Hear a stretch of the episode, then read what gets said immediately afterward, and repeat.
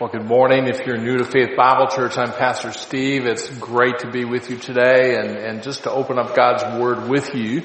We are in a series in the book of Amos. I encourage you to turn in your Bibles to the book of Amos. If you're not quite sure where to find that, it's not, we don't often go there. Feel free to look it up in the front of your Bible and get a page number for Amos. We are today in chapter 5 of Amos and we will be looking at verses 18 through 27. As we open our series, one of the first things that we noted about the Amos, about Amos is that there is a unifying theme through the book, and that theme is right here, justice is important to God. Justice is important to God. Uh, we live in an era today when people talk a lot about justice, especially within the context of civil rights. But justice was not founded, the concept of justice is not founded just within a civil rights movement. It goes all the way back to the heart of God himself. Justice is important to God. And if it's important to God, it needs to be important to us as His people. And one of the things we noted last week in Amos chapter 5 verses 1 through 17 is that God does not necessarily wait until the final judgment in order to bring justice. It certainly will happen at the end of the era that we now live in, at the end of time on this earth, God will bring justice. But we noted that sometimes God breaks through history and brings justice now. In fact, in chapter 5 verses 1 through 17, that is what Amos was telling the people of Israel. God called Amos to be his mouthpiece, to be a prophet. And Amos went to the northern tribes of the people of Israel and gave them a message from God that God's discipline was coming and it is coming for sure. Therefore, they need to seek Him. And we saw last week that to seek God meant more than to just go to a worship service. To Amos, to seek God meant to make things right. To stop treating people unfairly to stop taking advantage of others. Well, today in chapter 5 verses 18 through 27, we're going to see a very parallel message in this fourth sermon, if you will, by Amos. That Amos is still telling Israel, judgment's coming, discipline is coming, and they need to repent. They need to turn from that. And today, Amos is going to flesh out for us what God meant when he said that he was not seeking their worship.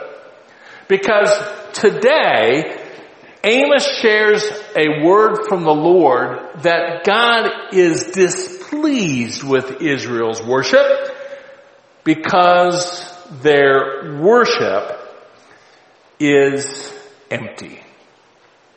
Now we're going to note this week a similar pattern that we saw last week, and that is the fact that sometimes the Old Testament authors, either in the Psalms or sometimes in the prophets, used parallelism of thought to make a point.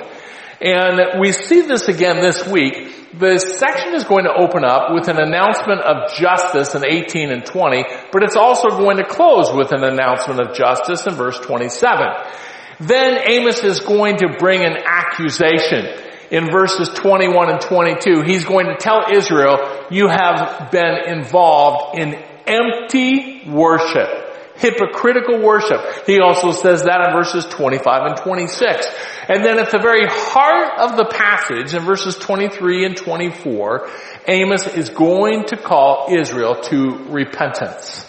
So I'm going to read the passage in its entirety. You can follow along in your copy of the scriptures starting in Amos chapter 5 verse 18.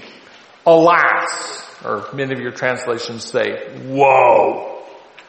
You are longing for the day of the Lord. For what purpose will the day of the Lord be to you? It will be darkness and not light. As when a man flees from a lion and a bear meets him, or goes home, leans his hand against the wall and a snake bites him. Will not the day of the Lord be darkness instead of light, even gloom with no brightness in it? I hate, I reject your festivals, nor do I delight in your solemn assemblies. Even though you offer up to me burnt offerings and your grain offerings, I will not accept them. And I will not even look at the peace offerings of your fat, uh, fatlings. Take away from me the noise of your songs. I will not even listen to the sound of your harps. But let justice roll down like waters and righteousness like an ever-flowing stream. Did you present me with sacrifices and grain offerings in the wilderness for 40 years, O house of Israel? You also carried along Sikkuth, your king, and Kiyyun, your images, the star of your gods which you made for yourselves. Therefore, I will make you go into exile beyond Damascus, says the Lord, whose name is the God of hosts. Here we find Amos sharing a word from the Lord to the people of Israel, telling them, you are bringing me your worship, but I hate it. Sometimes people are kind of hard to read and we don't really quite know where they're coming from, what they like, what they don't like. That's not me.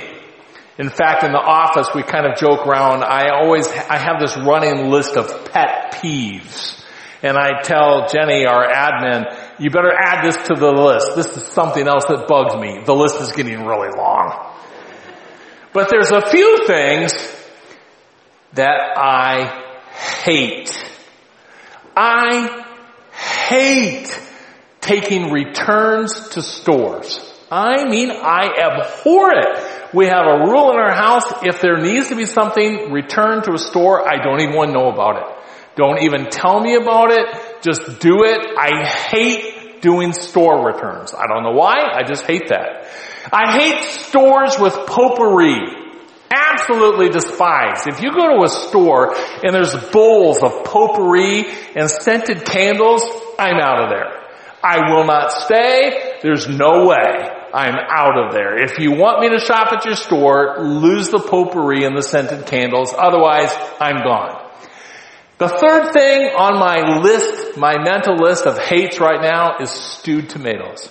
I hate stewed tomatoes. If you've ever been subjected to the horror of stewed tomatoes, it's basically big globs of hot tomatoes with no seasoning or very little seasoning and then big chunks of white bread dunked into the hot chunks of stewed tomatoes and the bread is all soggy. And so you're supposed to eat this soggy white bread with hot tomatoes. It is just grotesque. I can't stand stewed tomatoes. You want to know what I really think? No, I hate them.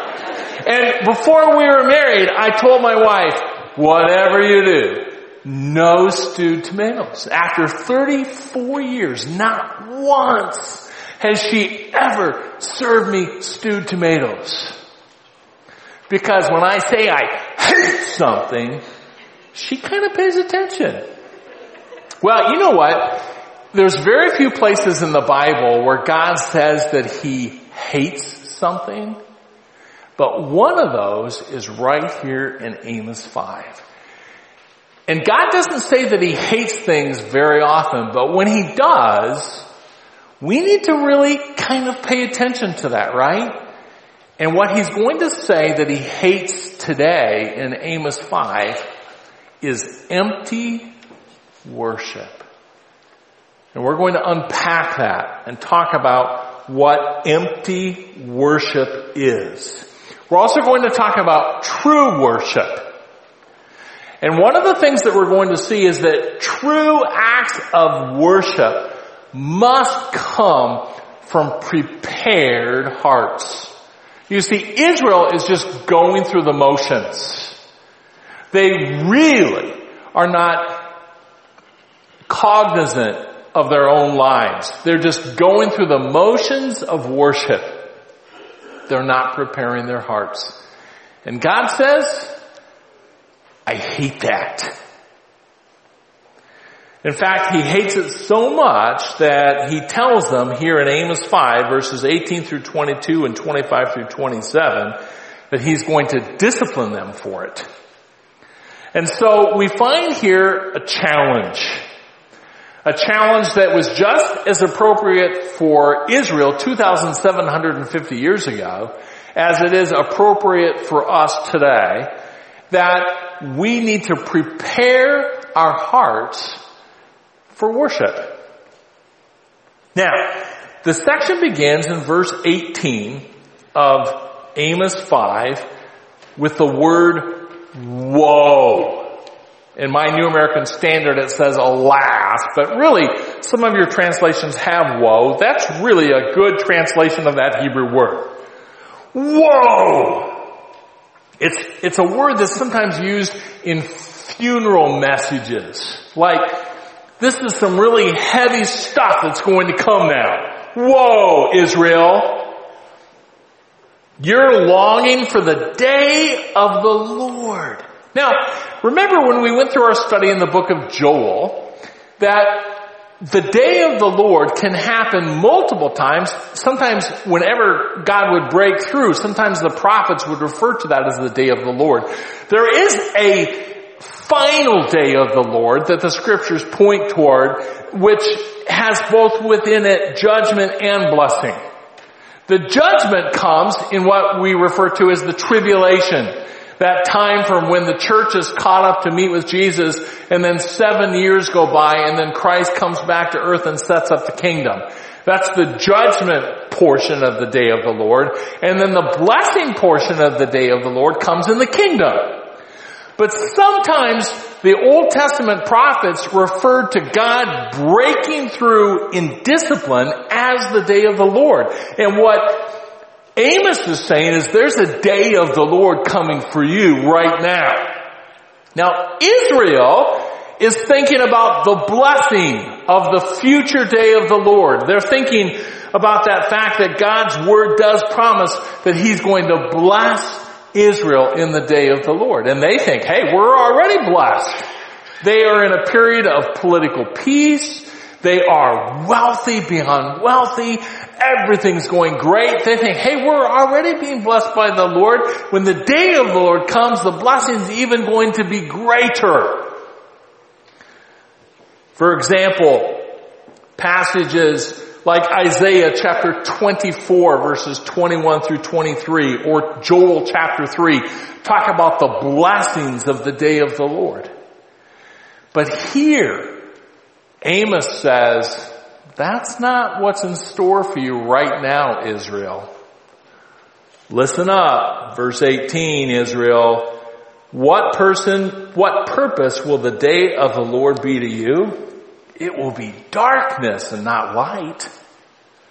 Down in verse 20 it says, Will not the day of the Lord be darkness instead of light, even gloom with no brightness in it? And by the way, Israel, this is going to come. It is sure. Look at verse 19. As when a man flees from a lion and a bear meets him, or goes home, leans his hand against the wall, and a snake bites him, that's how sure this is going to be.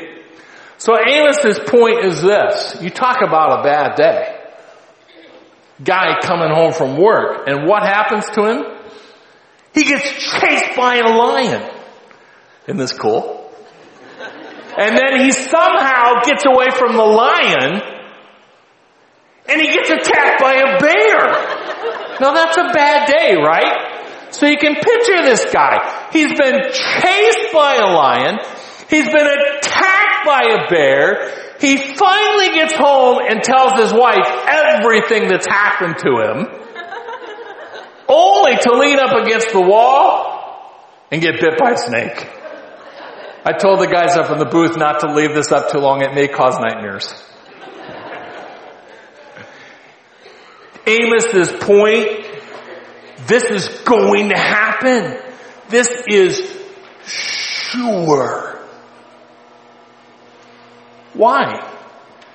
Why is God sending this discipline to Israel? Well, he unpacks that for us in verses 21 and 22 and verses 25 through 27. And he starts out by saying that he hates something. He hates Israel's worship right now. He says, I hate, I reject your festivals. Now, there's something going on here in verse 10 that for those original hearers of this message and those who originally would have read it, they would have seen it right away. Because Amos is repeating a word from verse 10. In verse 10, the Lord tells Israel that they hate justice. Look at verse 10. They hate him who reproves in the gate, meaning they hate the arbitrator. They hate the fair judge who rules at the gate like Israel's courts. They hate it when justice takes place. Now what the Lord does is he uses that same exact Hebrew word, and so this is what he's saying. You, Israel, hate justice. Oh, by the way, I hate your worship. Now that's strong. Very rarely does God in His Word say, I hate something. But He says, I hate your worship. And when God says something like that, we need to hear it. What does He hate about Israel's worship? Well, let's keep looking. I hate I reject your festivals, those pilgrimages where that Israel made three times a year to the place of worship. Nor do I delight in your solemn assemblies. Literally, the Hebrew word that's translated delight here is a word that refers to a soothing aroma. And that's important because of what he's about to say in verse 22. Even though you offer up to me burnt offerings and your grain offerings, I will not accept them, and I will not even look at the peace offerings of your fatlings. So here's how this ties together. If you go to the book of Leviticus, in the first chapters of Leviticus, we see that the whole burnt offering, the grain offering, the mincha, and the peace offering are all considered sweet smelling offerings. Those were offerings that the worshiper would bring to the Lord celebrating being at peace with Him. And they were considered sweet savor offerings, meaning is that sacrifice was offered on that altar and the flame came up underneath the altar, that aroma would be sweet smelling to the Lord. You ever come home from work and one of your neighbors has the grill going? and you're starved and you get out of your vehicle and, oh man, somebody's grilling. He's just like, hey, I haven't seen you for a while. Well, that's that sweet smelling savor to the Lord. That's what he, he loves it when his worshipers would come and celebrate being at peace with him. The burnt offering was a special offering. When a Hebrew worshiper would come to the tabernacle, later the temple, to worship, in order to enter into the outer courts of the tabernacle and the temple, in order to join with the congregation to praise Him and hear God's word, an animal had to die. Why? Because Israel, in a very real way, believe that God was present with them in the midst of the tabernacle and later in the temple. And we know at the end, for example, in the book of Deuteronomy, God literally took up residence in the tabernacle and the temple. He's omnipresent, but his presence was there. So for a sinner like you and me to enter into his presence, something had to be done about their sin. So what the Hebrew worshiper would do is lay his hand on the head of that sacrifice, and then that sacrifice would be killed, and the whole thing would be laid on the altar. And as that whole sacrifice was consumed by the fire, it told the worshiper, yes, God accepted that sacrifice so that I can enter into his presence. The, book, the author of the book of Hebrews takes up this image when he talks about the fact that the Hebrew worshippers had to offer sacrifices over and over and over again for their sin. But we have a sacrifice once for all. Jesus who died for us, the perfect sacrifice, so that we can be in right relationship with God. So that Old Testament whole burnt offering actually foreshadowed what Jesus would do for us. It was an offering saying, yes, I'm at peace with God and now I can enter His presence. Immediately following the whole burnt offering was the grain offering. Hebrew word is mincha. And the grain offering was offered to God because God had just accepted the worshiper in the worship. An innocent life had to die so that that worshiper could even enter God's presence. So now the grain offering was saying, I'm yours. I'm consecrated before you. I belong to you because you have paid for me with an innocent life. Very similar to what we would look at in Romans chapter 12, 1 and 2, and it says, therefore, uh, present your bodies a living and holy sacrifice before the Lord. And then God says to them, and I won't even think about accepting your peace offerings. The peace offering was a unique offering because the worshiper would bring the animal to the priest and just the entrails and the fat would be offered to the Lord on the altar to be completely consumed. That was considered the best part. And then the rest of the meat would be prepared and shared in a communal meal with all of those who are worshiping at the same time. Celebrating being at peace with God, but being at peace with each other. Very similar to our observance of the Lord's table, foreshadowing that, that observance of the Lord's table.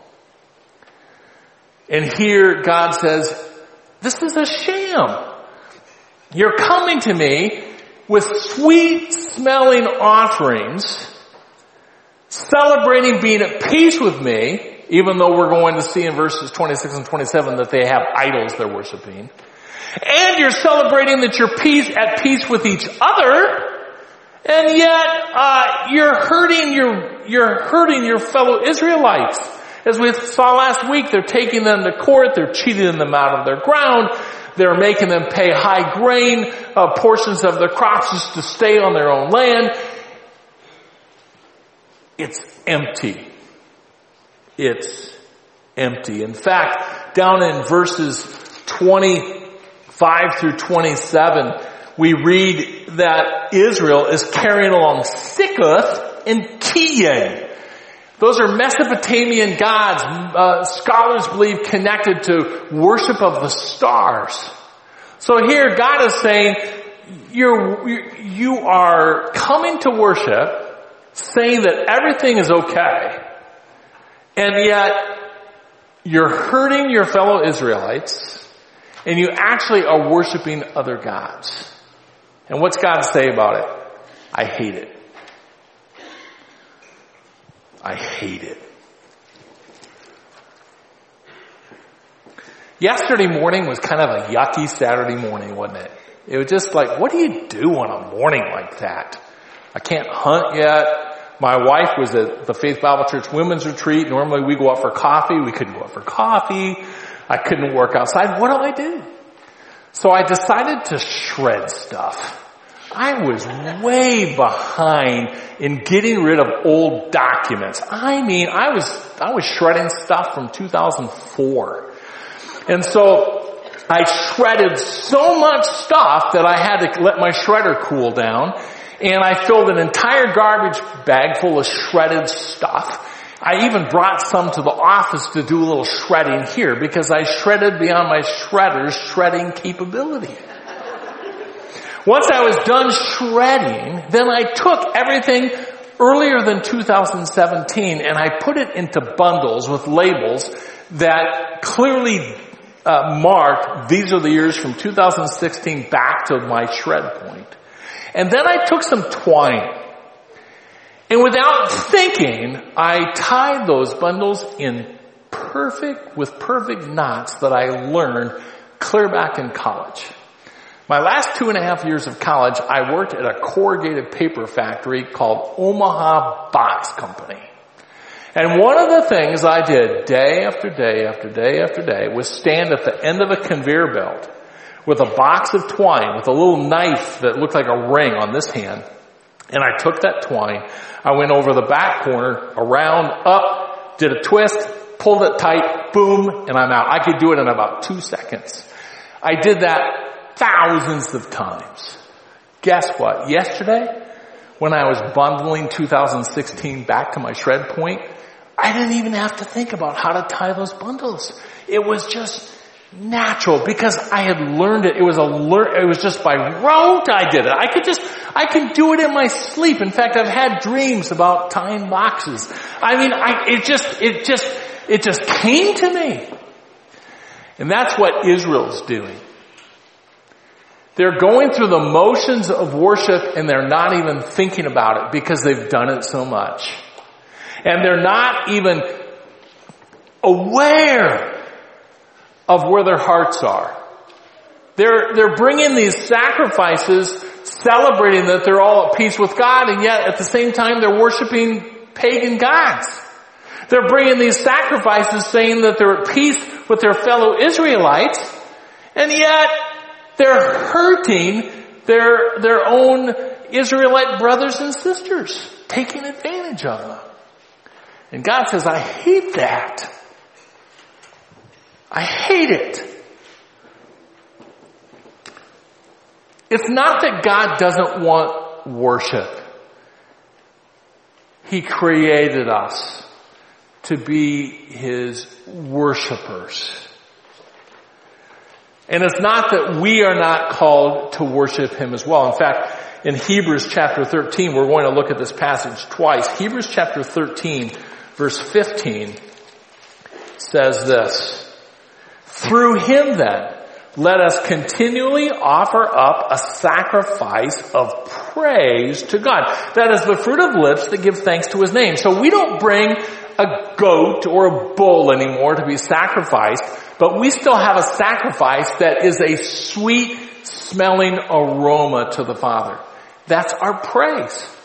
That's why one of the things that we do here uh, at, at, Faith Bible Church on Sunday mornings is we sing words to the Lord that talk about who He is, that lift Him up above ourselves.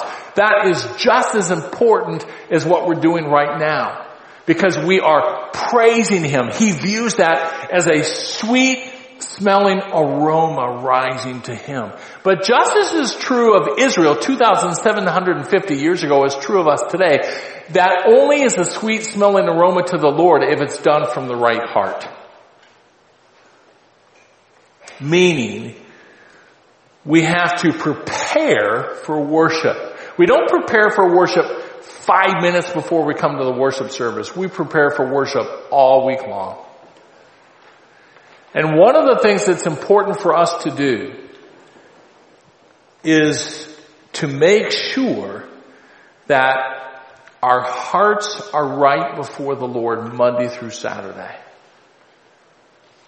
One, one very important prayer for us to pray is to continually come before the Lord and just say to Him, Father, please show me if there's sin in my heart that I'm not dealing with, please show me that by your Holy Spirit. Aren't we thankful that when we first become a Christian, God does not reveal to us all of our sin? When we first become a Christian, meaning in that point where we first believe that yes, I'm a sinner and I can't fix it. And I believe that Jesus is God who died for me and rose again from the dead. And when I put my trust in Him, putting my dependence on Him, that He is my only bridge to God. When I put my trust in Him, I become a Christian. At that point, Romans chapter 8 verse 9 tells us the Holy Spirit comes into our heart and He starts doing a work in us. And one of the works that He does is convicts us of sin. But He doesn't show us all of our sin all at once. We couldn't handle it. Usually what we first start seeing is outward stuff. Oh man, I've got to stop swearing. I've got to stop doing this. I've got to stop doing this. But then the longer we are a Christian, he starts showing us the sin of our hearts, the sin behind the outward sin. And we realize how, we realize how desperately sick our hearts are. And that we need the empowerment of the Spirit of God just to live for Him. And one of the prayers that we should pray is, Lord, just help me see if there's areas of sin that, that I need to confess to you. The second thing we need to do is actually confess it. One of the great lies that comes from the pit of hell is lies like this. Well, I, I shouldn't confess my sin yet because I, it's not been that long ago since I confessed it before, and so now I just need to wait a while before I confess it now, and maybe I'll feel worse about it, so I shouldn't confess it yet. Confessing sin is simply, the word means to say the same thing about it that God thinks about it. At the moment I become aware that I've sinned against God, the first thing that I should do is come to Him in prayer and say, God, I have sinned against you. Regardless if I, if, if I've sinned against my brother or sister in Christ and I'm angry toward them, even if I still feel anger in my heart, I still need to come. I, I shouldn't wait till I don't feel angry anymore. That may not come apart from the Spirit's help. I need to confess it now and say the same thing to, about it that God thinks about it. Father, I've, I've sinned. Please cleanse me and forgive me for that sin. We've got to prepare our hearts for worship by asking Him, by responding to Him when He brings conviction to our hearts of sin in our lives. That's what Israel wasn't doing. The second thing that Israel wasn't doing was doing right. And that's actually the center of this passage in verses verses uh, 23 and 24. There's a negative here and a positive. The negative is stop bringing me empty worship, verse 23. Take away from me the noise of your songs, not even listen to the sound of your harps. Why? Their hearts were far from him. Verse 24 is the positive, but let justice roll down like waters and righteousness like an ever flowing stream. Every believer needs to avoid empty worship, but rather do justice. Do what is right. Do what is good. Verse 24 is the most famous verse in the book of Amos.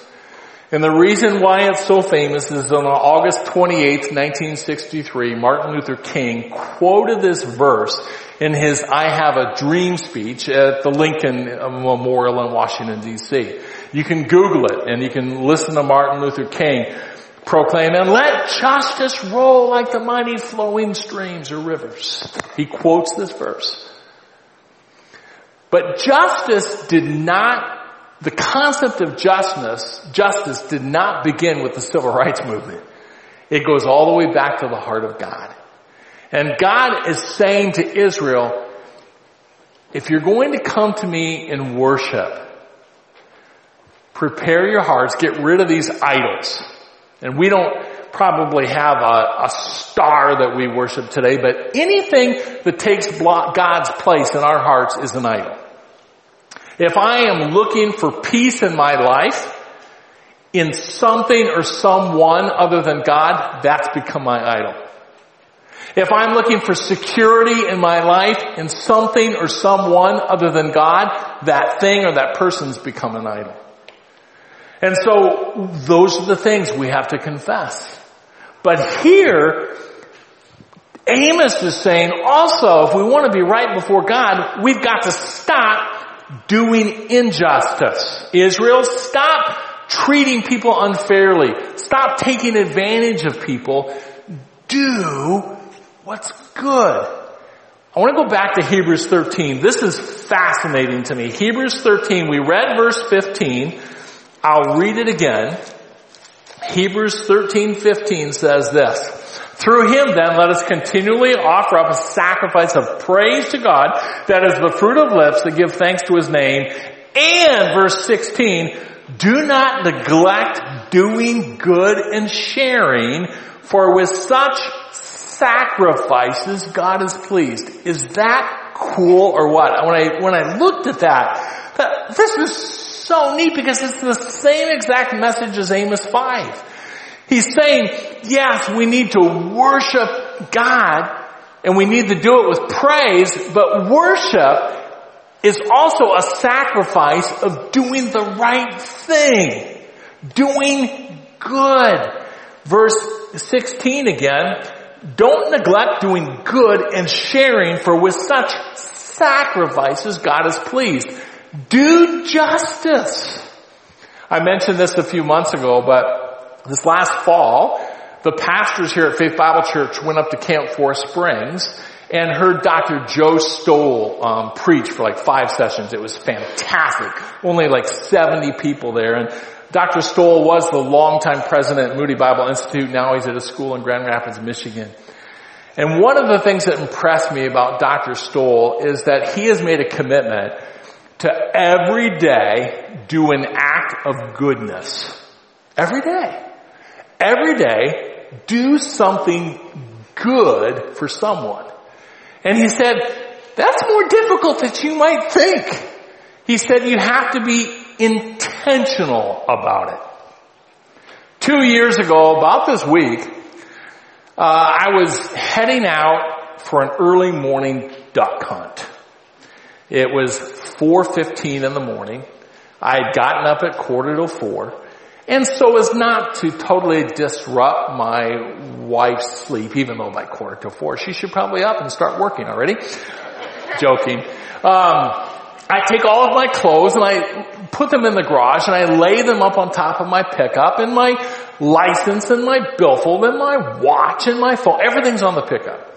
Well, that particular morning, I must have been a little bit groggy because I went out to the garage, I got dressed, I got in my pickup, drove about two and a half miles only to realize that I had left my billfold on the hood of my pickup and it wasn't there anymore. I was panicky. My license was there. My hunting license was there. I had a bunch of cash because I had to pay one of my hunting buddies some money for ammunition. So I quickly drove all the way back to my house and back again looking for my license. I went and told my buddy I can't duck hunt today. I went and parked my pickup and I got two different flashlights, one for my head, one for my hand, and I walked the two and a half miles and walked the two and a half miles back. By that time the sun's up. I walked the two and a half miles. I walked the two and a half miles back a second time. And I was intentional. I was down on my knees sometimes pulling grass apart. I was taking sticks and moving stuff. I was looking under everything. I was totally intentional. If somebody would have driven by and said, hey, there's a guy out there. I think he's looking for something. They would have known I was looking for something because I was intentional. I was searching for it. By the way, I never found it. I think some bum saw it in the middle of the road and took my cash and drove off.